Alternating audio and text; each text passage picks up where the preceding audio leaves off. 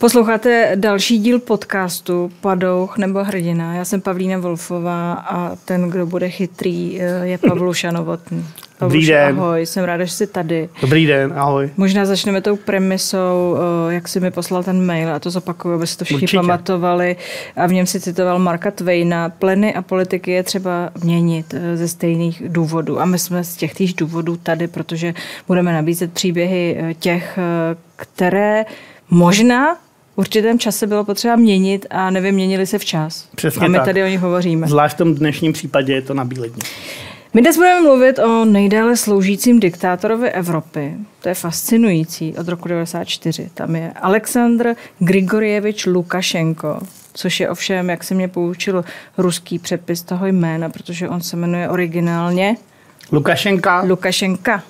A možná mu to přišlo divný, nebo já nevím, možná to v Bělorusku divný není, ale Lukašenka v běloruštině. ano. Eh, K moci se dostal eh, téměř před 30 lety. A co víme jistě, že pořád tam je. Ano, a dokonce při prvních demokratických volbách ty uzmul, stal se prezidentem a od té doby tam nikoho nepustil. Takhle ty příběhy velmi často eh, začínají, my je budeme větvit dál. Já jsem zadala eh, Pavlušo, abych taky přispěla svou trošku do mě umělé inteligenci, úkol, aby mi eh, napsala něco zásadně pozitivního o Alexandru Lukašenkovi a ta dala dohromady následující. Aleksandr Lukašenko je politik, který se stal významnou postavou běloruské historie. Bez pochyby. Jeho silná vůle a odhodlání přinášejí dojem hrdinského činu. No tak, OK. Lukašenko je obdivuhodný svou schopností odolávat tlakům a Ano. prosazovat své přesvědčení, což mu získalo lojalitu mnoha příznivců. Nevím, jestli jich je mnoho, ale dobrý. Jeho oddanost Bělorusku a jeho lidu je nepopiratelná. Ne, ne. On je, on je loajální a oddaný pouze sám sobě. Je to člověk, který vždycky od jak živa chtěl vládnout čemukoliv už jako, jako mnoho dalších diktátorů někdy eh, v době, kdy byl v podstatě na univerzitě nebo na vysoké škole v jeho případě, nebo kdy vlastně byl někde v práci, tak řekl, že jednou bude prezidentem. Takže měl ten tah na branku od, od začátku. Eh, Já si myslím, že Ty on... jsi nechtěl být prezidentem, mimochodem já jsem o tom přemýšlela, protože pojďme si říct, že ty příběhy začínají všechny stejně. Ano. Ten chlapeček nebo holčička si na začátku příběhu řeknou, čím by chtěli být a má to svoje důvody. A jsme u té mojí teorie eh, s tím dětstvím. Čím horší dětství, tím víc chceš být prezidentem. No já měl dětství docela uspokojivý, i když máma umřela brzo, ale když umřel... Učila mě na klavír. Ano, třeba říct. přesně tak. Učila tě na klavír, což Což nesouvisí s tím, že zemřela brzo. to doufám, že ne. Ne, určitě ne, samozřejmě. Ale když byl, eh, když byl pohřeb prezidenta Svobody, tak já jsem údajně řekl nějakých pěti, šesti letech, že to vezmu za něj, ale, ale asi jsem to tehdy úplně nemyslel vážně, i když důležité, jak kliká od hajzl, pardon, jak kliká od toalety jsem byl vždycky. Takže, Tak ale, tenhle, tenhle to vážně myslel. A znovu se vracím k tomu. To těžké dětství zakládá na tyhle kariéry. Já myslím, že z části ano, zvlášť v jeho případě. On jak byl nemanželský syn a v dětství mu nadávali do bastardů, do parchantů, dokonce prej měl i takovou přezdívku, jako dítě ve škole, tak on vždycky od jak chtěl být, dobít svět, dobít zemi, dobít, chtěl dělat politiku. Eh, on pocházel navíc z takového jako takový malý vesnice, on není úplně jasný odkud, protože eh, on sám uvádí městečko Kopis, který je zajímavý tím, že má historii eh, hlavně židovskou a vůbec historii má ale velmi pravděpodobně se narodil z nějaký vesnic v okolí a do dneška ty lidi z Minsku a, a z větších měst mu to dávají takzvaně sežrat. To znamená těch 700 lidí, kteří dnes žijí v Kopisu, Kopis, Hmm, říkám ano. to správně, tak eh, ty vysoce pravděpodobně s ním nemají nic společného a jejich předkové ho tam nepotkávali na Velmi pravděpodobně ne. Eh, Tam mimochodem ty židé samozřejmě, nebo samozřejmě bohužel, po válce eh, se už prostě nevrátili, buď je vyvraždili tam, nebo je odvezli do různých koncentračních táborů a podobně. Jinak on prostě je to kluk s, eh, jak říká opozice, s velmi eh, jednoduchým životopisem. On prostě se narodil do chudé rodiny, jeho máma, k tomu se pak asi dostaneme, jeho máma ani neví, kdo byl jeho, respektive tato asi ví, ale on sám neví, kdo byl jeho otec.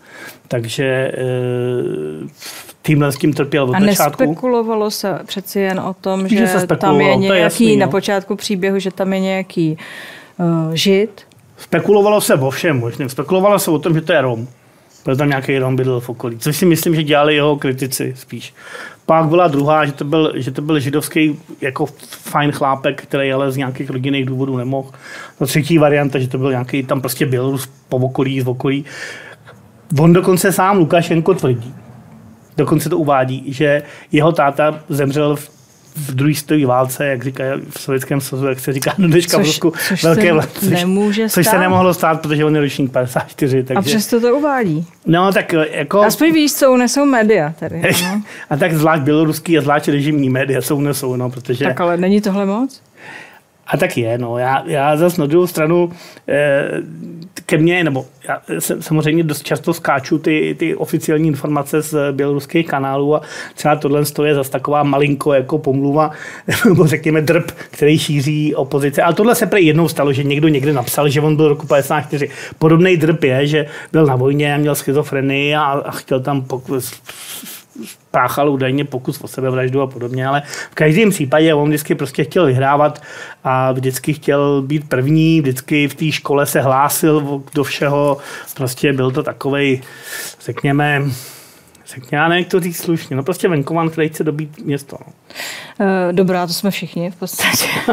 Tak já jsem v Praze Ale sice narodil, ale Když se vrátím k té rodině, ty matka jistá, otec nejistý, tak to, tak to bývá. Co sourozenci? Jsou tam nějací příbuzní vůbec, ke kterým se hlásí, kteří se hlásí k němu, které je možné dohledat, poptat se, jaký to byl chlapeček, jestli byl pilný a chytrý? Tak eh, máma umřela poměrně brzo, ona se dožila docela dost let, nějakých přes 90. A eh, co já vím, tak on tam vlastně chvilku nechal i jako v- na tom venkově a, a teprve až pozdějcí, teprve až pozdějcí ji vůbec jako dotlačil směrem, směrem prostě k, k, tomu, k tomu Minsku.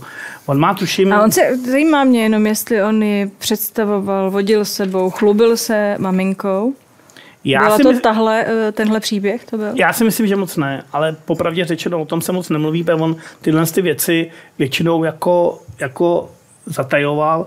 On, on za sebou zametal spousty stop, podobně jako spousta dalších diktátorů.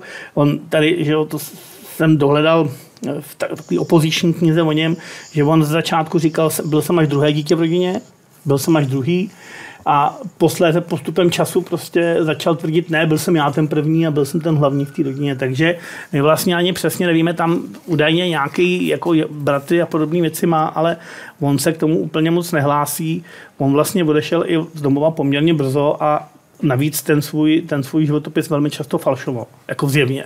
To znamená, že eh, třeba zamlčel epizodu, kdy měl pracovat jako bachař, respektive kdy měl být zaměstnancem vězení, vězeňské kolonie, se tomu říká v Rusku.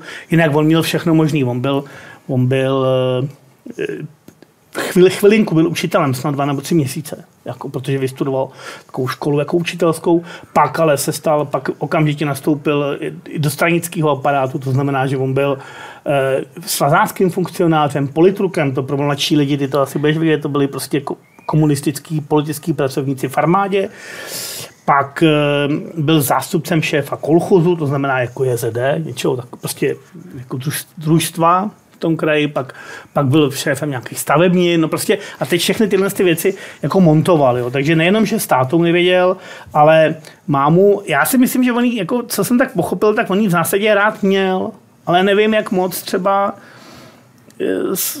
ji navštěvoval, ale podle mě ji nezatratil, to není tak. To podle mě ona, ona je veřejná osoba, když umřela, tak, eh, tak to všichni bylo, své se dozvěděli z médií. To jako nebylo tak, že by ji jako zatajoval nebo že by ji neměl rád. Přesto je poměrně matoucí vzhledem k tomu celému kontextu té země, že vlastně ten venkovský původ, ta chudoba, eh, ti sourozenci potenciálně, že to není důvod eh, k chlubení. Někdy to byla naopak cesta ke kariéře v určitého typu. Hele, ale to byl tak možná v Čechách, když jsme byli obrozenci, jak tam ten kondelík, nebo jak se jmenuje, stojí nad tou malou, tady nad tou Prahou a říká, všichni jsme Já malých si chaloupek. myslím, že eh, ve federálním shromáždění bylo spoustu lidí, kteří eh, začínali a končili na traktoru. Takže já jenom, že mě překvapuje, Hele, že tady no. ten venkovský původ je považován pro toho, od toho Ale on- ale na- jako na- něco, jako na druhou stranu co není- se nehodí. Na druhou stranu není. Na druhou stranu není, on když potřebuje, tak se ukazuje, teď jsem si nedávno připomněl, jak seče prostě. Stojí tam a takhle prostě máchá tou kosou, což já bych samozřejmě dokázal tak třikrát a pak bych jako umřela. A, a, a vy prostě jako burcuje ty lidi a jdou prostě sklízet a tak. To on jako když chce, tak chce. Zároveň říká, já jsem jako ekonom původem i vzděláním, což něho nepochopil, co je, to taková jako legrační hláška, že vlastně jakoby, e, e, problém je v tom, že on jako není úplně konzistentní. Jo, i to vím od lidí, V těch který, příbězích. V těch příbězích, v těch životopisech, protože jemu se to taky trochu mění, už se mu to asi taky trochu plete. Já jsem teďko nedávno třeba mluvil... No počkej, ročník 54, teoreticky to se mu snad ještě neplete. To jo, ale jenom to jsme chci, skoro taky, Jenom, jenom chci říct, že teď jsem mluvil nedávno, s, vlastně teď je to asi 14 dní nebo kolik, s exilovým ministrem obrany, který je teda ročník asi 64 a který, nebo 60, prostě člověk, který zažil sovětskou armádu a, a, a potom přešel do, do Běloruska a s Lukašenkem, Lukašenka zná a říkal jako všechno možný o něm, ale jednu, říkal vlastně dvě věci. Jedna je, že on jako chytrý je jako mazaný ve smyslu jako taktický a tak. Prostě chytrý je. Je to takový trošku mazaný filuta, ale jako chytrý je. A říkal druhou, on řekne cokoliv. On když je prostě potřeba, tak on jako otočí o 180, prostě připomene se. Takže on jakoby na, na, na venkově je venkován, ve městě se snaží být měšťan, jo, prostě když, je, když, je, když byla ta inaugurace, na to možná narážíš, tak tam přijeli jeho příbuzný a všichni ty lidi v tom Minsku se jim smáli, protože přijeli v nějakých, to bylo v 94. že jo, prostě co ho zvolili prezidentem, tak tam byli oblečený nějak jako pitomně, nebo prostě, pardon, jako, jako že venkovsky v nějakých jako neúplně jako věcech, které odpovídají vážnosti toho aktu. A tam se jako od té doby se asi jako trochu zamrzelo to jeho okolí, prostě, nebo je to zamrzelo ten přístup a, a začali se zase oblíkat jinak, jenže pak zase přijde situace a on se navleče do uniformy oni ty, ty diktátoři taky mají rádi, jo, že prostě kam přijdou, tak tak se snaží stylizovat do té do, do, sociální skupiny, ke který mluvíš. Jo. Protože on, je, on je navíc takyž populista. Že? Ty jsi se posunul eh, k tomu, vlastně jsme si schrnuli možná proč a hmm. teď jsme se posunuli k tomu, že se mu to podařilo v tom 94. Eh, roce. Co spolužáci? Eh, víš, že když jsme mluvili o Putinovi, říkal si, že nedílnou součástí jeho kariéry a jeho osudu jsou ti kamarádi z těch dvorků. Je tady něco takového? Nebo tady skutečně nevíme, kde brát? No, co já jsem tak pochopil, tak on vlastně ty lidi dost často využil a pak jako zahodil. Jo? Že tam není nikdo moc jako dlouho, který by s ním táhnul, myslím, v politice. Protože Putin má kolem sebe prostě určitou skupinu lidí, která s ním jde a který on drží nad vodou. A to je důležitá asi věta, a, které on drží a nad vodou. U toho, u toho Lukašenka já si nejsem vědom toho, že by někdo byl takhle důležitý kolem něj.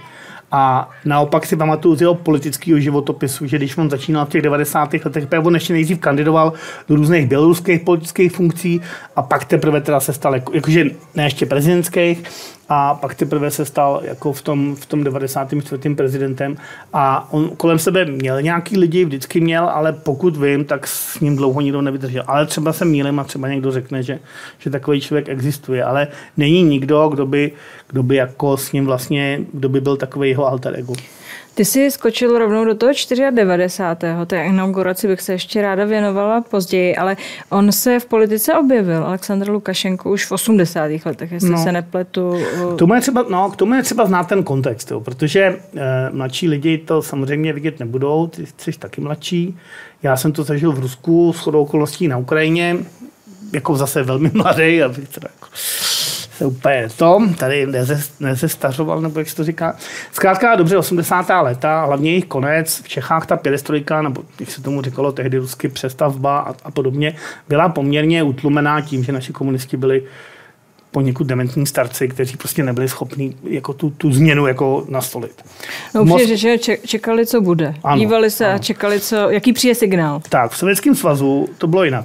Tam prostě v tu chvíli od roku 80 5 v zásadě to začalo, ale v roce 87-8 už to bylo rozjetý a dál ty lidi najednou cítili příležitost. Fakt byla změna, fakt to byla svého druhu revoluce, jako my jsme zažili v roce 89. Já si pamatuju v Moskvě, tam prostě na ulicích eh, rozdávali lidi letáky o, o, o zločinech stalinismu, četli se noviny, hm, spousta kritiky, eh, především vůči Stalinovi, ale dokonce už i vůči Leninovi. A e, začaly se objevovat samozřejmě nové ekonomické podniky. Tehdy všichni ty oligarchové, o kterých potom se tady bavíme celých 20, já nevím kolik, 30 let, tak tehdy vznikly ty oligarchové, protože začali podnikat v rámci uvolnění ekonomických poměrů. Zkrátka a dobře, bylo to takového něco, jako by řekněme u nás 90, tak tohle to bylo tam. Já bych připomněla, jo, že se to vizualizovalo pro mě v té době, protože si to samozřejmě docela dobře pamatuju, no. tím uh, panem Gorbačovem, ano, který měl toho ano. stecna na hlavě a koně.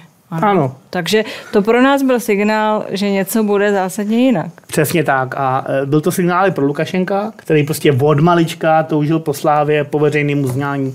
Jeho učitelka na to vzpomíná. Mimochodem, tuším, že ta učitelka je s ním nějak zpřízněná, že z té jeho vesnice, kde on chodil do školy, by on si vzal nějakou její dceru nebo snachu. A už to bych se tady mohl dohledat a pokud to někdo bude chtít vědět, tak mu to napíšu na Já Facebooku. Já se na to ještě zeptám. ale nic ženy, ženy jsou vždycky speciální kategorie. To jo, ale chci tím říct, že on prostě využil tohohle z toho komínu. To byl fakt komín, ten prostě najednou začal tahat ty lidi Dobrá, ale byl nahoru. to dem, jako demokratický komín. Řekněme. V zásadě, velmi, no. velmi tedy omezeně demokratický, ale přeci byly tam záchvěvy. To znamená, že Lukašenko na počátku kariéry se tvářil jako demokrat? Dokonce jo, chvíli, a dokonce se tvářil, což možná vlastně do dneška tak trochu je jako zastánce běloruské nezávislosti což teda taky není v běloruském případě samozřejmost, podobně jako vidíme u Ukrajiny, že Rusko, respektive sovětský svaz vždycky viděli, a teda takže Rusko, vždycky viděli Ukrajinu trochu jako svoji kolonii nebo soustátí, tak s Běloruskem je to podobný. A jako nechci odbíhat, ale existuje taková teorie, kterou my v Čechách moc neznáme. A to je taková teorie, že podle který vlastně Rusko, Bělorusko a Ukrajina jsou fakticky jedna země, s tím, že takzvaný malorusové, tedy Ukrajinci, Bělorusové a Rusové vlastně tvoří historicky jednu entitu a měli by tak zůstat, což se samozřejmě Bělorusům a Ukrajincům nelíbí. Nicméně na konci 80. let on tímhle tím komínem, komínem jako svištěl nahoru a e, začal kandidovat do různých funkcí. Tehdy taky začal vlastně pracovat v tom státním podniku, tehdy začal vlastně i ekonomicky nějakým způsobem, on myslím, že nepodnikal na sebe, ale ten prostě začal pracovat s tím, tím podnikem a podobně. No, až to vyvrcholilo tím, že při prvních demokratických volbách v roce 94 oslovil do té míry prostě lidi, že v druhém kole mu dali přes 80, druhým kole mu dali přes 80. 86, tuším? Ne, přes 80. To bylo, 86 to bylo později. Tohle je, tohle je teprve druhý kolo. To Takže to je druhé kolo, 80,35. přesně tak. Zatím prostě, uh, pamětníci o něm mluví v té knize uh, no, no. Náhodný prezident. Proč, no, no, no. Se, proč proč ho pojmenovávají jako náhodného prezidenta, když popisuješ poměrně kontinuální kariéru, která přišla v pravý čas, aby nastal komín, jak si to řekl, a ten komín mě... Oni, oni tím spíš podle mě mysleli, že eh, jako nepatřičný prezident. Jo? Že oni si představovali, že to bude někdo jako s autoritou, starší člověk, demokrat a tak a on vlastně, eh, je to vlastně trošku pochvala to náhodný, protože on jakoby byl trochu outsiderem, ale dokázal se prostě skrz ty svoje schopnosti i manipulativní, on je manipulátor velice šikovný a populista, tak se prostě dostal, tak se prostě dokázal přemluvit ty lidi a vlastně z člověka, který, do kterého by to nikdo neřekl, před ještě třeba v roce 87 nebo 8 se stal vlastně prezidentem a i když spousta jiných lidí tam měla autoritu, já nevím, ať už vědeckou nebo, nebo, nebo jakoukoliv jinou, politickou moc ne, protože tam proběhlo to teď, co u nás. To znamená, že ty lidi úplně spjatý se Sovětským svazem, jako myslím politicky, kádrově, tak velkou popularitu neměli. Na druhou stranu zase, jak tam nebyla kompletní demokracie, tak všichni byli trochu zpětí se Sovětským svazem. Jo. Tak jako dizidentů bylo relativně málo, jako čistých dizidentů, jako byl u nás třeba Václav Havel nebo někdo takový.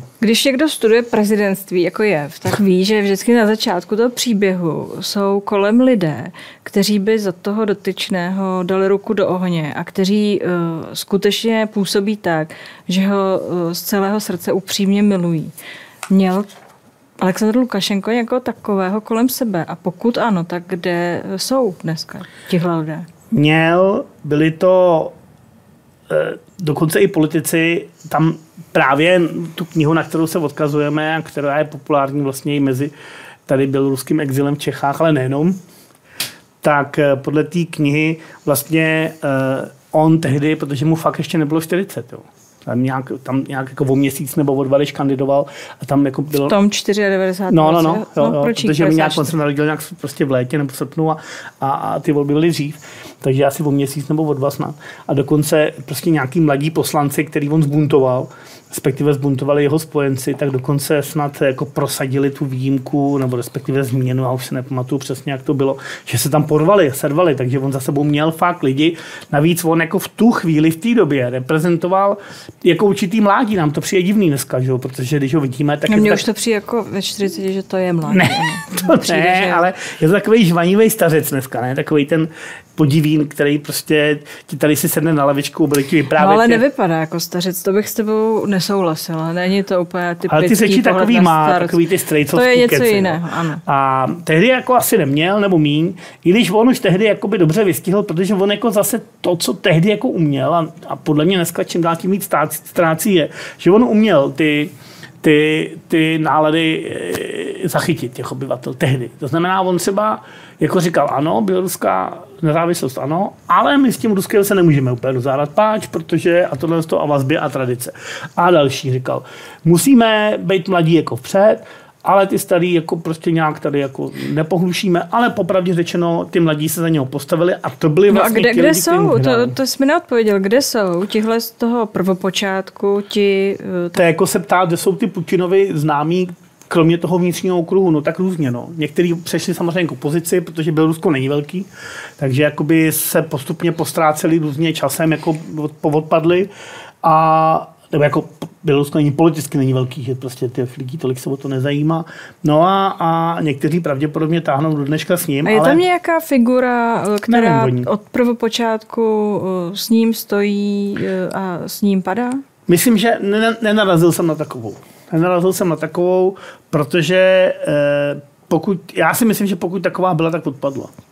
Eh, Jak jsem říkala, byli tam ti, kteří ho milovali a přísahali na něj a eh, pak tam byli ti, kteří říkali, že od prvopočátku se z čehokoliv vylhal, že, Hmm. že je skutečně uh, pohádkář, Je, že uh, je. zkresluje nejen svůj životopis. Ty si by tady dal takovou poznámku, Tady říkají, že v tašce byl fén, lež, proč potřebuji fén, jsem plešatý, můžeš mi říct. To je nějaká naprosto absurdní anekdota, která Bůh jestli se stala, ale on tady letěl do Číny.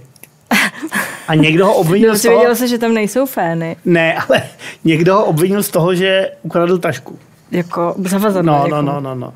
A že tam v té tašce byl fén. A on říká, to je přece blbost, proč já bych kradl tašku s fénem, když nemám vlasy, když jsem plešatý. Ale podle mě to je spíš jako nějaký vtip převedený, který má jako demonstrovat že ten Lukašenko je takovýhle. Tam, já když jsem si dělal tu anketu i mezi známýma Bělorusama nebo neznámýma v různých skupinách, tak oni říkali, já jsem mi položil takovou otázku.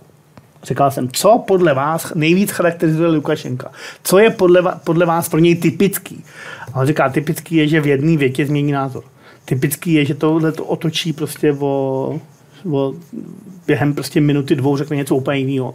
Tohle je pro něj typické. No ale zřejmě přitom uh, uchovává eh, jistým způsobem tu přesvědčivost, která tam na začátku asi byla, no, protože my jsme u kapitoly prezidentem poprvé a zdá se, že eh, na dlouho uh, ne navždy. No, tak on zatím navždy to tak bylo, že? On, jako, on je první a jediný prezident nezávislého Běloruska po roce 94. Tedy? No, no tak eh, on, ty lidi zmastí, no, tak prostě lidově A řečeno. v čem to je?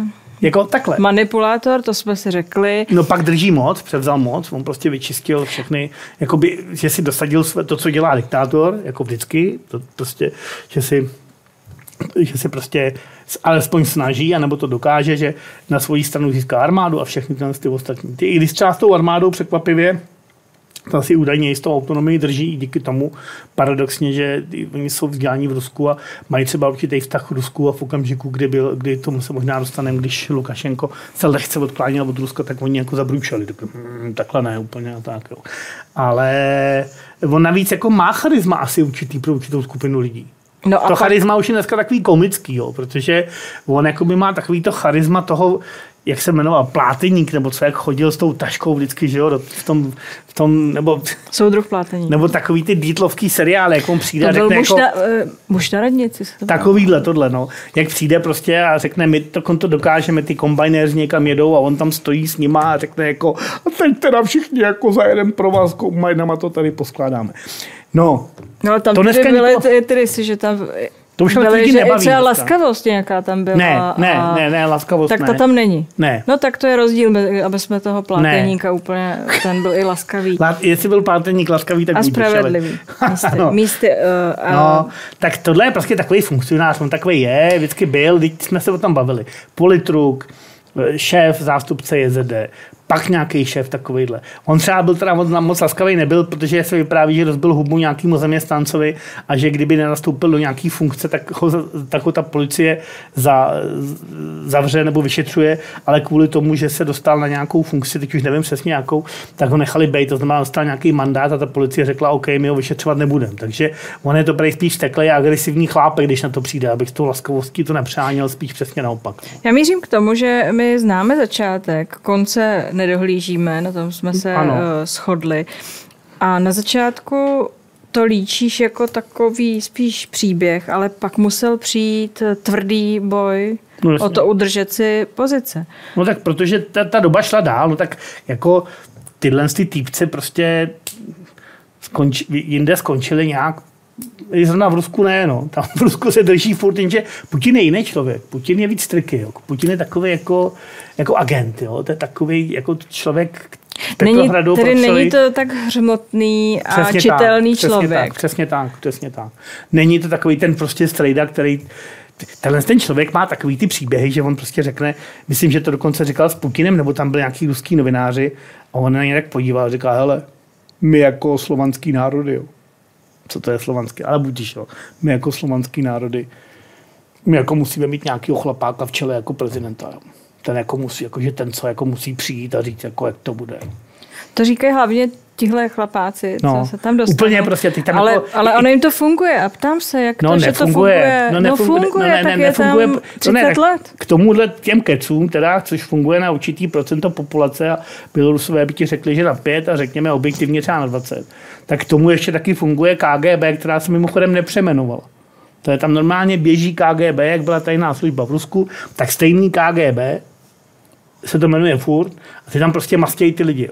Teď se dostaneme, nebo jestli se dostaneme časem k těm, k těm nepokojům, tak to vždycky prostě přišla armáda, nebo pardon, armáda ne, ale policajti, těžkovoděnci a velmi drsně prostě s nima naložili způsobem, který jako u nás třeba a teď já jako zase nechci vypadat jak Forrest Gump, ale 17. listopadu 89 jsem tam, jsem tam byl a přišel jsem teda pozdě, protože jsem se zdržel někde po cestě na pivo, ale přišel jsem a ještě jsem viděl tu, ten, tu, zahnali mě, protože tam přede mnou to přehradili, ale viděl jsem to a třeba to, co bylo v Bělorusku, bylo fakt horší. Tam prostě umírali reálně jako lidi a to jako on, ne, na, na, ty svoje lidi, na ty svoje jako v úvozovkách kolchozníky, na ty lidi z venkova, ty on si vždycky sveze a udělá jim tam nějaké představení a, a tak dále. Ale ty lidi, kteří ho nechtějí, těch je mnohem víc, si myslím já. A bydlejí v těch městech, ale nejenom. Jsou většinou mladší. A ty prostě, když na to přijde z maský, a maský je pravidelně, každý volby prostě do nich jde a to jako velmi drsně. Já jsem si tady vypsala zprávu z prosince eh, 2010. No. No. To bylo krátce předtím, než byl vyhlášen vítězem voleb s nějakou 670% Ano. podporou. A čtu teď, jo. Říjnové náměstí, kde se demonstranti sešli půl hodiny před uzavřením volebních místností, polili vládní složky vodou a udělali z něj kluziště. Protestující se tudíž přesunuli k parlamentu na náměstí nezávislosti. Demonstranti se násilím snažili vniknout do parlamentu. Policie je ale vytlačila a postupovala dál proti nim. Vnikla do devo demonstrantů, byla je pendreky a rozháněla. Zraněny byly desítky lidí, stovky stoupenců opozice policisté zatkli. Zranění utrpěl i opoziční kandidát Vladimir Nka, Nekliájev. Nekl, Nekliájev. Nekliájev. Ne, jako Nekliájev, že Jako, že Nekliájev, který byl po úrazu hlavy v bezvědomí převezen do nemocnice, kam ho přišla zatknout policie. No, absolutní. Eh, Zkrátka žádné rukavičky. Mimochodem, co s panem Nekliájevem je? No tak eh, středně těžký, on teda tehdy utrpěl dokonce středně těžký pronění mozku a vypadalo to, že už se jako nezvedne. Eh, pak ho zavřeli Normálně prostě i s tím zraněním. No, přišla ho zatknout do nemocnice pustili ho, pustili ho, to jsem si musel najít, se přiznám, 2013. To znamená, tam seděl tři roky. Někde byl prostě... Po úraze. Po úraze vážným. Pak eh, v roce 2015 eh, se znova, tam se odešel od opozice, odešel do Polska, vrátil se v roce 2017 a znova ho zatkli. Znova tam utrpěl teď něco zase jiného, nějakou, nevím, prostě, že ho museli převít do nemocnice, jestli infarkt nebo nějakou tenzi. Zase tam byl prostě zavřený, pak ho zase pustil a takhle to jde furt dokola a v roce 2019 odešel do Švédska a tam je. Ale jako ještě předtím, než byl Ilustruje 2000... tohle tu situaci Jednoznačně. Tam? To je, on je úplně přesně, on je, on je ukázkový příběh, prostě intelektuál, spisovatel, píše různé věci, prostě jako klasický intelektuál, literát. V roce 99 už poprvé odešel do emigrace, to znamená pět let po nástupu Lukašenka eh, k moci, vrátil se 2003 a vždycky, když prostě přišly nějaký jako demonstrace a nepokoje, ty chodí pravidelně, když jsou volby, 2010, 2015, 2017 byly zase nějaký jiný referendum, 2020, jo, teď naposled. Prostě vždycky, když jsou, tak e, se děje vlastně to samé. Lidi prostě zvolí někoho jiného, akorát, že ten nikdo jiný se nedostane k moci, protože přijde tadyhle prostě hmotný chlápek z Buranova a všem dá do držky. No. To je eh, zajímavá věc. Já se tady eh, poznamenala eh, během těch protestů 2020-2021. No. Bylo 7 tisíc lidí začeno, 300 zraněno, 5 lidí zemřelo no. a desítky lidí jsou nezvěstné. Ví no. se... Všechno možný. Mohli utíct, můžou být někde zavřený v lágrech, nebo jsou mrtví třeba. To všechno možné. A mohli utéct taky, no, a nedat o sobě vidět. Když to spíš, když ty lidi, oni utíkají do Pobaltí velmi často, nebo prostě zůstávají tam, jako Polsko typicky, ale nebo třeba Pobaltí. A podle mě, podle mě, podle mě jako nezvěstný může být velice dobrá metafora pro mrtvý. Nebo, nebo lidi, kteří jsou někde prostě upoutaný na lůžko nebo podobně. To bylo fakt jako mazec, oni tam, tam se střílelo ostrejma, jsou ty slavné příběhy, jak on lítá s tou helikoptérou nad Minskem a mává kvérem a říká prostě jdu po nich a prostě tváří se jak Saddam Hussein. Prostě to fakt jako, tam už, tam už začínal jako opravdu vyšilovat, protože on taky to má kont, kontinuální. On jako z začátku tak asi šílený úplně nebyl, i když nebo aspoň nám to tak nepřišlo zvenčí. Teď už jako se zdá, že k tomu se pak asi dostane. Já jsem někde četla, že už jako mladý člověk pod, propadal toho stihomamu a no. schizofrenii tak to, to lidi někde mývají. se to tam no, no, no, objevuje? No, no, jo, to ty lidi mývají, to je jasný, tak on už potom nevěří nikomu a, a prostě snaží se jako... Eh, on, už, on to i říkal sám s těma, s těma volbama. On říkal, každý volby jsou problém. Takže on jako říká se po každých volbách prostě tam někde jako tam, tam nebo to, že jenom chci říct, že spousta věcí, které já tady teď, nebo o kterých se bavím, nebo který jsem dal do toho, z toho scénáře, tak jsou velmi často, tak můžou být někdy jako lehce anekdotický, jo? Že, že, to je spíš jako. No ta anekdota končí u těch eh, sedmi tisíc začených, no, nezvěstných, no, přesně, to, to, zraněných a pěti to už potom, to už potom to už anekdota, to už potom anekdota končí. Není, není, no. Anekdota taky nebyla ta záležitost, která vlastně přesahovala pro mě myslitelnou mez kolem Rainer, eh, což bylo právě v souvislosti to si asi lidi těmi nepokoji 2020-2021. No, no. Ta, to byla jako zajímavá věc. Začení novináře v podstatě stažení letadla, eh, cizího letadla, no. To si nikdo asi nedovedl do té chvíle eh, představit. Prostě rok 2021 letí letadlo z Řecka do Pobaltí a normálně prostě přelítává území Běloruska, zlítnou, já nevím, jak to bylo, letadla a přinutí přistát prostě normálně linkový letadlo Ryanair jak ho přinutí, tak tam vlezou chlápci, nebo oni museli nějak vystoupit. Zkrátka a dobře zhaftli novináře a jeho ruskou holku. Ještě ke všemu, která byla ruská občanka. To si všichni pamatujeme, ano. A normálně je prostě odvedli. A pak mu dali prostě zřejmě podržce, nebo já nevím. Prostě ho, ho zmanipulovali do té míry, že on časem začal vystupovat na jejich straně. A ta holka, ta se dostala až teď vlastně domů. Takže teď dostala, teď byla, myslím, omilostněná nějak, na, třeba před to znamená, měsícem. to jsou dva roky. No, ale prostě spíš je neuvěřitelný to, co udělal. On prostě vzal to letadlo, on má ho, stáhnul ho. To je vzdušný piráctví, že? to je prostě jako státní terorismus. No a jako... dalo se uh, z toho uh, usoudit, že tohle nás čeká, že tohle zkrátka dobře Dalo. překračuje jsem... ty linie a teď mířím k Ukrajině.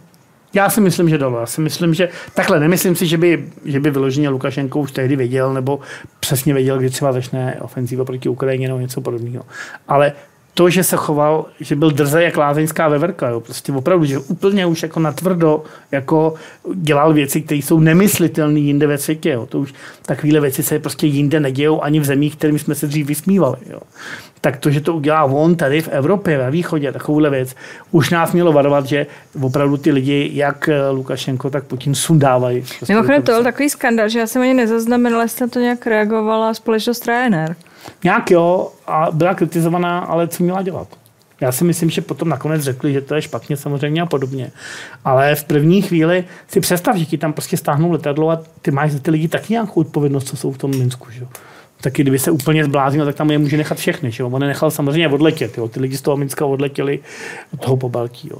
Ale to znamená ještě ale další věci. To znamená třeba to, že on musel mít jako e, informace o tom, že oni letí tím letadlem. To znamená, že někdo toho chlapíka musel sledovat nějak. Ať už prostě nějakým, jak ta intelligence proběhla, nevím, jestli prostě poslouchávali telefon, nebo něk, měli někoho v okolí. Že u toho KGB. No, ale, ale, my jsme si no. mysleli, že ta běloruská služba tak dobrá není a třeba taky není a třeba to byli Rusové, kdo mu pomohli že jo, s tímhle. A, a jsme u toho. No. Mluvíme-li o Lukašenkovi a mluvíme o něm 630 minut, 35 vteřin, Přesně tak, tak eh, jak se ten vztah Lukašenka k Rusku eh, a v podstatě to je zosobně Putin vyvíjel? Mimochodem říká se, že Putin ho nemá rád. Z nějakého důvodu. A, no možná, protože je taky takový mačo, víš, že tak působí. No ale jiný. Já si je myslím, jiný, je jednodušší, možná lidovější. Já, já, to, já to řeknu, když to je úplně můj dojem, to, to nemám od nikud. Já si myslím, že on jim trošičku pohrdá, jako ten Putin. Že tak jako tak přece jenom Putin je jako šéfem velké země, ne? Prostě z Petrohradu, i když jako chudobný ale poměru. Si, ale... já tam vidím určitou jako podobnost uh, fyzickou no, a takový tak to... Tak Putin jako je ten... malý, on je velký. Ne, jako... takový ten jako... No ale Putin se tváří, že je velký.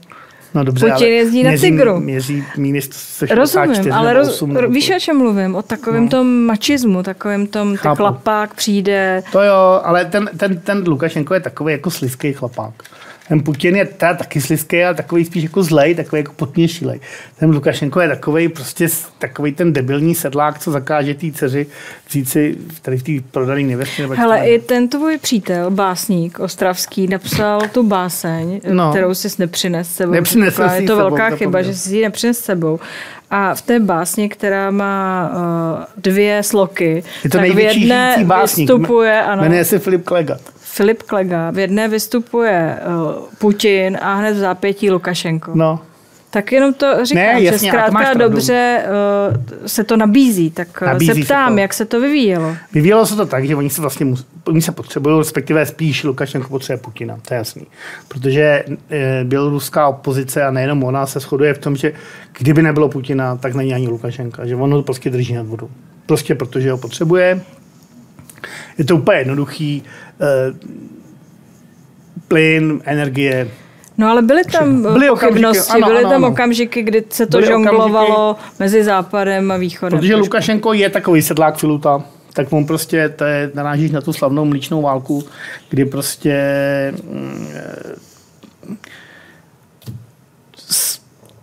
Lukašenko odmítl věci, které mu Putin nadiktoval. Jmenovitě to uznat části Gruzie za nezávislé státy ty, co ukradli. Prostě Rusko ukradlo, ukradlo Gruzii, Abcházii a Jižní Osety a řeklo, teď všichni moji vazalové, všichni po světě, uznejte to jako nezávislý státy nebo prostě jako stát, že už to není Gruzie. On řekl ne, já do toho nechci. A ještě ke všemu se s tím spojilo to, že Rusko vlastně řeklo, že chce částečně vstoupit do eh, běloruského mlíčního průmyslu, mléčného, pardon, což je dost důležitá složka pro jejich jako biznis. Jo, oni jsou do zemědělská země a to mlíko oni vyváželi od jakživa. Načež eh, Bělorusko řeklo, OK, nechcete mlíko, nebo tady máte s náma problémy, tak se otočili na Evropskou unii a řekli, ale byste nechtěli naše mlíko a tady jako, a už začal jako vyjednávat prostě nějakou certifikaci a podobné věci. No. Tehdy mu Rusko ustoupilo a vlastně jakoby tu, tuhle ten konflikt jako, jako skončilo. Ale ale ono, to, ono se to málo ví, ale Rusko takhle postupuje vůči těm svým vazalům, když ty vazaly začnou být trošku ne, jako ne, ne, ne, jako nepohodlný nebo chovají se špatně z jeho pohledu. Typicky Gruzie a víno. Gruzie, když prostě se od, eh, vzdalovala od Moskvy pryč, tak Rusko řeklo, přestaneme dovážet vaše víno, což byl zase důležitý artikl pro Gruzii. To víno je fakt skvělý, a opiju pravidelně a, a není to na mě vidět. A e, takže takhle to fungovalo. A tehdy vlastně Lukašenko e, vlastně vyhrál tím svým, jako tím svým. A mimochodem podobně už a několikrát i jindy prostě se otočil na Evropu a řekl, já nejsem tak špatný, dokonce si najal nějakou slavnou konzultační společnost ze západu, která mu poradila, jak to dělat. Tohle všechno probíhalo. Nicméně, co chci říct, na konci teď, teď už, podle mě, nejpozději od, od toho roku 2020, kdy on měl problémy Lukašenko doma a už vůbec po začátku speciální operace, jak tomu říkají Rusové, prostě po začátku agrese vůči Ukrajině, už tyhle ty hry přestaly. Diplomatickým jazykem bych řekl, že se vztahy upevňují. A upevnili se natolik, že uh, Vladimir Putin vyvezl taktické jaderné zbraně do no. Běloruska, které tam někde parkují. No, no. Uh, tam je asi společné téma nostalgie k Sovětskému svazu. Bez pochyby. A to je asi veliká síla. Jednak nostalgie vůči Sovětskému svazu a jednak, jak jsme se o tom bavili, už taková jako, jak to říct, no, pseudobratrská Zkrátka dobře, určitá část běloruské společnosti, nebo celkem významná mluví rusky, eh, ta vazba k Rusům prostě objektivně existuje. I když třeba běloruská opozice říká, že, že Bělorusko je jiná země, evropská země, která nechce sdílet hodnoty Rus, jako ruský, moskevský. Eh, oni dokonce ten, eh, jak jsem mluvil s tím exilovým ministrem eh, obrany, on říká, to jsou jako stepní, jo nebo takový jako prostě jako východní hodnoty, co má Rusko. A my jako Bělorusové nemáme. My jako máme ty evropské hodnoty, což mě přišlo jako, jako, jako že fakt drsný, když to takhle řekl. Jo. Ale tam spíš, spíš podle mě je to tlak ze strany Ruska. Protože Rusko se fakt rozhodlo, nevíme kdy, ale víme to určitě od roku 2021, ale zřejmě už předtím, se prostě rozhodlo, že Bělorusko a Ukrajinu nepustí ze svého orbitu. Prostě nepustí. A dokonce eh, opoziční ruský média zveřejnili takzvaný plán 2030, k roku 2030, který říká, že se Moskva pokusí nikoli vojensky, ale všemožným ostatním tlakem připojit Bělorusko k sobě tak, že prostě nebude, nebude de facto samostatný. Že to bude jakoby klidná anexe, nebo pomalá anexe.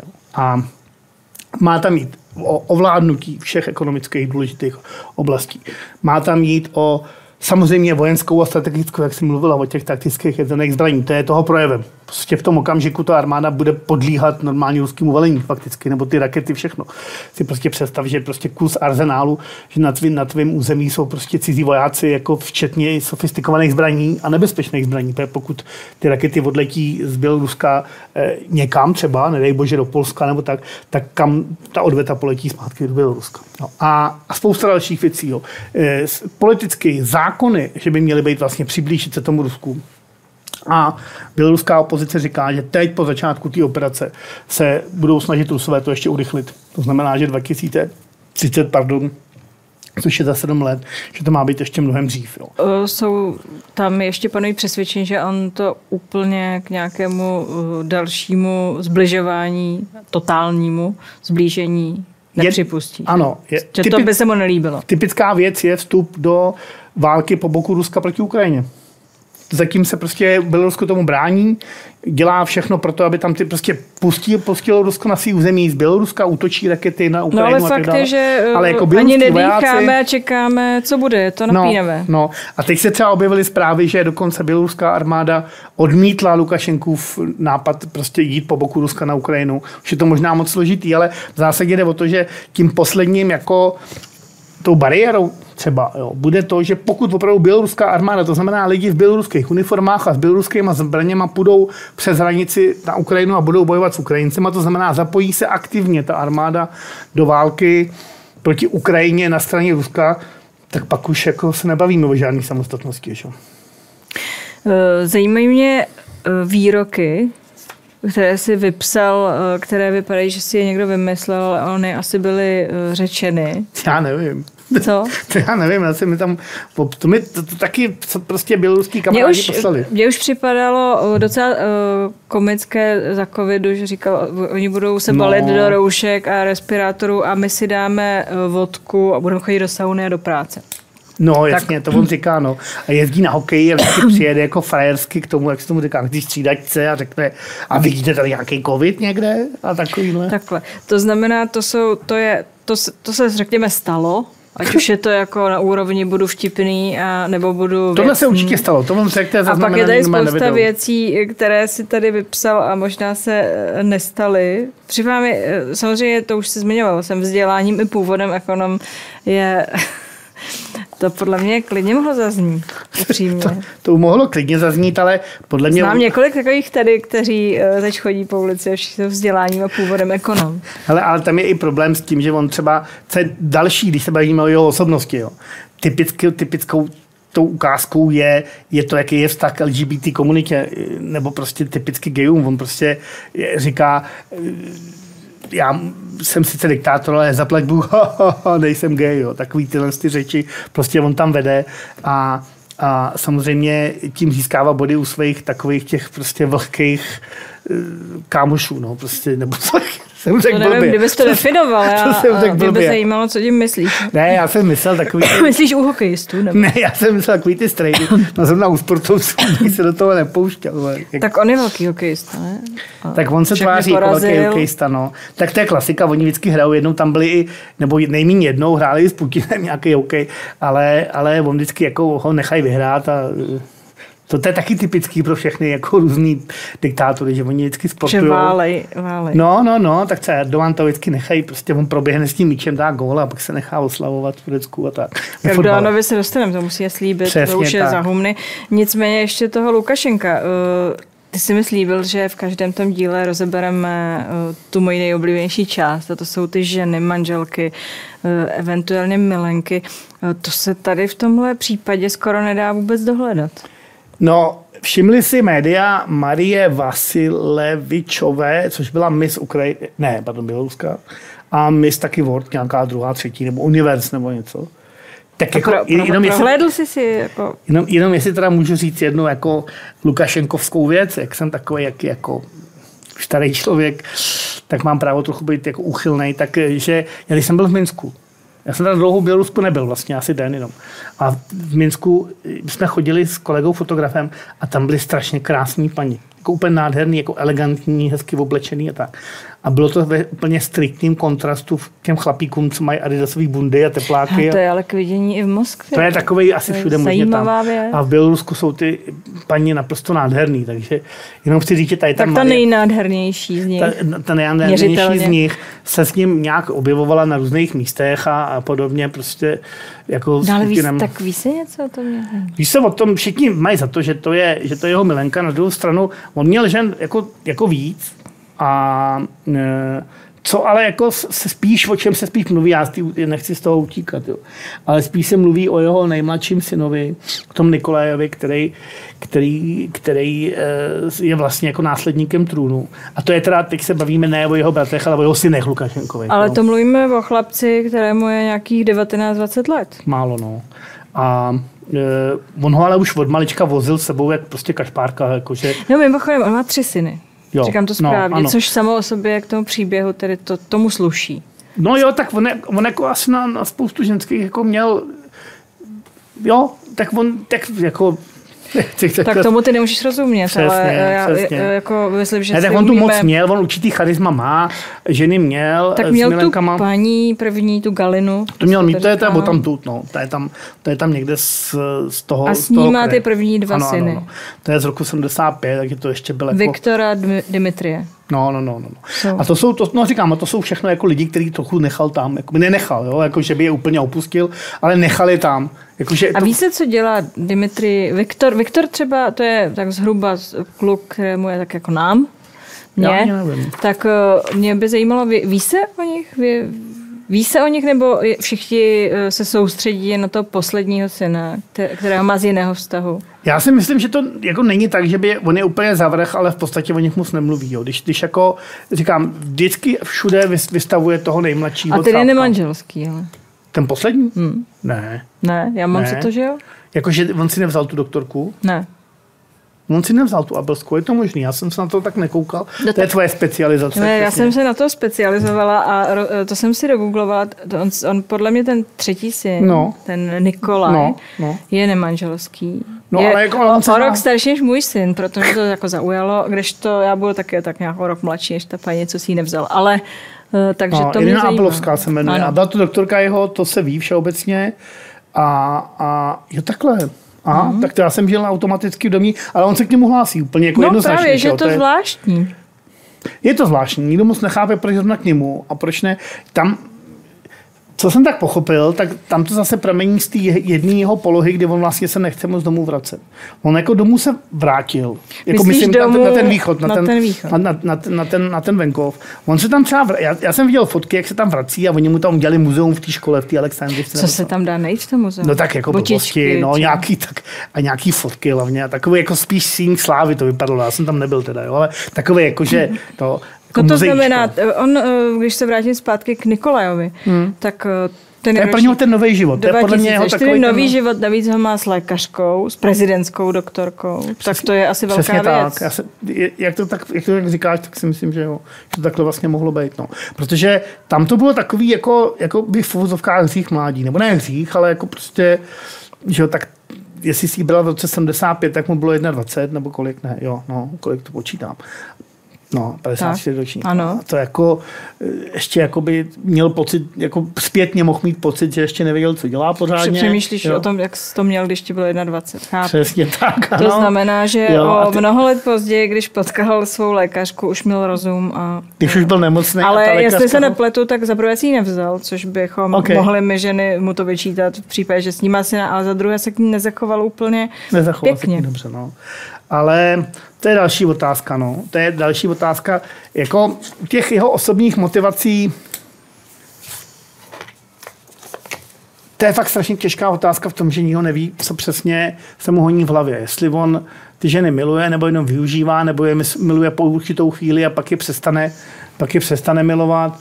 Ale každopádně toho kluka si vzal prostě jako korunního prince a toho obdivuje víc než kohokoliv jako z rodiny se zdá, alespoň na první pohled. Protože i jak jsme říkali, ta helikoptéra, jak lítal nad tím minským Stoinkvérem, tak tam byl ten kluk taky. A co kluk umí, ví se to? Co kluk Myslím, studuje, čím se zabývá? Já myslím, že Je kluk, celý tatínek? Já myslím, že no tak zase záleží, kdo o něm mluví. No. Já si myslím, že v rámci opozice, opozice ho ráda nemá a říká, že to je nabubřelej parchant. A teď jsem se vlastně dočet, že jako proti němu nejsou, na něho nejsou uvalený sankce, nebo naposledy nebyly. Takže on cestoval i po světě a podobně. Už, už, má, už, má, už má vlastní věk a vlastní, vlastní pas, takže už asi dokáže cestovat celkem sám. A ještě, abychom eh, to nezůstali dlužni, eh, posluchačům našeho podcastu, Slavného jestli se podcastu. nepletu, tak ta, eh, ta poslankyně, ta poslankyně Miss, to je ta, z níž No, no. má, eh, která, která tedy možná s ním měl nebo má pletky aktuálně, nebo měl pletky a za to je poslankyně. Jenom bychom si to dovysvětlili. Víš? Já bych řekl, že jo. Já bych řekl, že být poslankyní v Bělorusku neznamená vůbec nic. Jako. To znamená něco podobného, jako být poslankyní v Československém socialistické republice, nebo jak se to jmenovalo To, tady. to si já nepamatuju, s poslanky se nebyla, ale ptám se, jestli tedy ten No, vztah jo, jo. trvá podle spekulací, nebo jestli skončil a tak eh, se vyrovnáme, eh, sedni si do Já myslím, že jako trvá, ale Lukašenko už taky není úplně mladý člověk. A, To nejsme tady nikdo. a úplně. je nemocný. Takže eh, se spekuluje o tom, že by že spekulovali se o tom, že může umřít a že se hledá následník a podobné věci. Takže eh, A ty si myslíš, že na následníka je tady založeno tedy? Že ho No, no, jenže- někdo podrží, že ho ně, některé ty elity podrží. Já myslím, Nikolaje. že ne. Já myslím, že ani ty elity ho nepodrží. Že už určitě ne armáda a že on je fakt takový mladý, jako navíc, jako řekněme v uvozovkách divně vychovaný, jo? že prostě, že si myslím, že ho nikdo nepodrží, že on na tu, tu šanci nemá. Ale jenom jsme se vlastně dostali oklikou k tomu, že on je fakt nemocný a už asi jako bude potřebovat zase spíš lékařku než nějakou milenku. Takže tam by mohl být nějaký ten vztahový comeback a k tomu bych se pak ráda vrátila, Ano, protože ale- ale- ale- tam bychom mohli jít i do detailu. Tam jsou nějaký veliký problémy se zázrama, a, ale nejenom. A e, když byl teď na různých oslavách, třeba výročí 9. května v Moskvě, na Rudém náměstí, tak eh, všichni fotografové scháněli, ukazovali obrázky, jak tam má, eh, kanela se tomu říká. Kanela. No, hmm. jak má prostě na obou rukou, dokonce má, má, má má e, obvazy po kanilách, což znamená, že zřejmě prostě byl na kapačkách. Je možný, že jenom kvůli tím zádům, že ho tak boleli, že nemohl chodit, ale je tam ještě spousta dalších zdravotních problémů. A je potřeba říct, že pak na nějakou chvíli zmizel a no, byly právě, spekulace, no, že už tak, zemřel, tak, nebo tak. že je na tom velmi zlé, přesně pak tak. se objevil a říkal, že je v pohodě, ale zase se neví, jestli to nebyl dvojník. O dvojnících jsme vůbec nemluvili. O dvojnících jsme nemluvili, ale víme, co víme, stoprocentně, že odjel na, na polikliniku, která je na kraji Minska a po dobu, co tam byl, tak nad tím lítala helikoptéra, takže jako a byli tam prostě při, připravení lidi z ochranky a nejrůznější jako ozbrojenci, takže tohle, tohle tam bylo stoprocentně a ty zdravotní problémy má. Asi to není tak, jak si třeba někteří lidé v opozici běloruské přáli, že by jako už byl na odchodu úplně z tohohle světa, ale to, že ty problémy jsou vážný a že, mu, že, mu, že se mu třeba nechtělo do toho Ruska na oslavy 9. května, což je z hlediska Ruska i Běloruska největší festival politický celého roku, kdy prostě pochodují po náměstích vojáci tam zpátky a jezdí tam ty tanky a nevím co všechno. Tak on prej dokonce řekl, že tam nechce jet, že ho to bolí a že prostě nepojede. Takže když jel na letiště, který ho vezlo na minský letiště, aby letěl do Moskvy, tak s ním měla sanitka. Ne on v ní, ale jela vedle něj a podobné věci. No. Ty máš ambici říct, je-li to podle tebe padouch nebo hrdina. Co ty, myslí? to promysli. Co ty myslíš? Počkej, já, ty nemůžu, já nemyslím, já nemyslím. Já Jak jsem se zeptala umělé inteligence, ano. A je takhle. Jo, tam mi to odpověděla přesně tak, aby to nikomu nevadilo. Tak já ti to řeknu. Někteří lidé považují Lukašenka za hrdinu, který se, brání za, který se brání zájmům své země, zatímco jiní ho kritizují za porušování lidských práv a nedemokratické praktiky. Posouzení jeho činů závisí na individuálních perspektivách a hodnotových systémech každého člověka. Eh, tak, tak mi odpověděla na tuhle otázku umělá inteligence, tak to zkus ty. Tak Pavlušová inteligence říká, že, že je to padouch i pro většinu Bělorusů. A já se obávám, že už není moc lidí, ani v Bělorusku, který by řekli, že padouch není. Že jako, když by si srovnala svět, Bělorusku a všechny ty, tak eh, na, prostě je to padouch a pro některý lidi je to padouch víc a pro některý míň, ale padouch je to už jako celkově. Že už si myslím, že málo kdo si myslí, že je to hrdina a eh, ty bychom našli někde na běloruském venkově bude jim víc než 70 let a budou s láskou vzpomínat na časy, kdy v kolchozech zpívali nějaký veselý písničky, anebo jako budovatelský, protože on tolikrát, tolikrát znásilnil svoji vlastní zemi, že už ho za hrdinu snad nemůže považovat vůbec nikdo. Pavlušo, eh, díky za rozhovor. Takto mluví Pavluša Novotný, který není ani padouch, ani hrdina, ale prostě ten, který ví. Díky, že jste s námi byli. Těšíme se na viděnou. Díky. Děkuju.